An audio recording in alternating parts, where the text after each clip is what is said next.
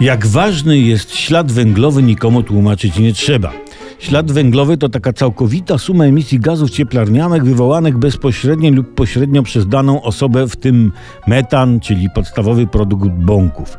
Ale też ogrzewanie domu, czy lot samolotem lub jazda autem, ogrzewanie domu, produkcja jedzenia, czy pędzenie alkoholu. Nawet to, nawet to.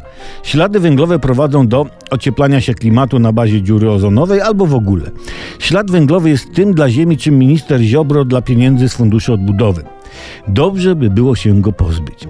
I jest na to szansa. Taka informacja z faktów RMF.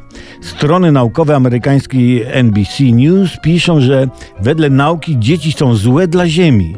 I tu cytuję: Moralność sugeruje, żebyśmy przestali je mieć, bo dzieci mają konsekwencje środowiskowe, mianowicie zostawiają ślad węglowy. No, nie tylko dziecko, ale także człowiek zostawia ślad węglowy. Moralność zatem nakazuje, abyśmy się siebie pozbyli dla dobra Ziemi. Jeśli każdy na świecie zabije swojego sąsiada i wzajemnie, to nikogo nie będzie i ślad węglowy będą tylko zostawiać, nie wiem, muchy i cała reszta fauny zwierzęcej i roślinnej, chociaż rośliny to nie zwierzęta, bo na przykład nie szczekają, nie?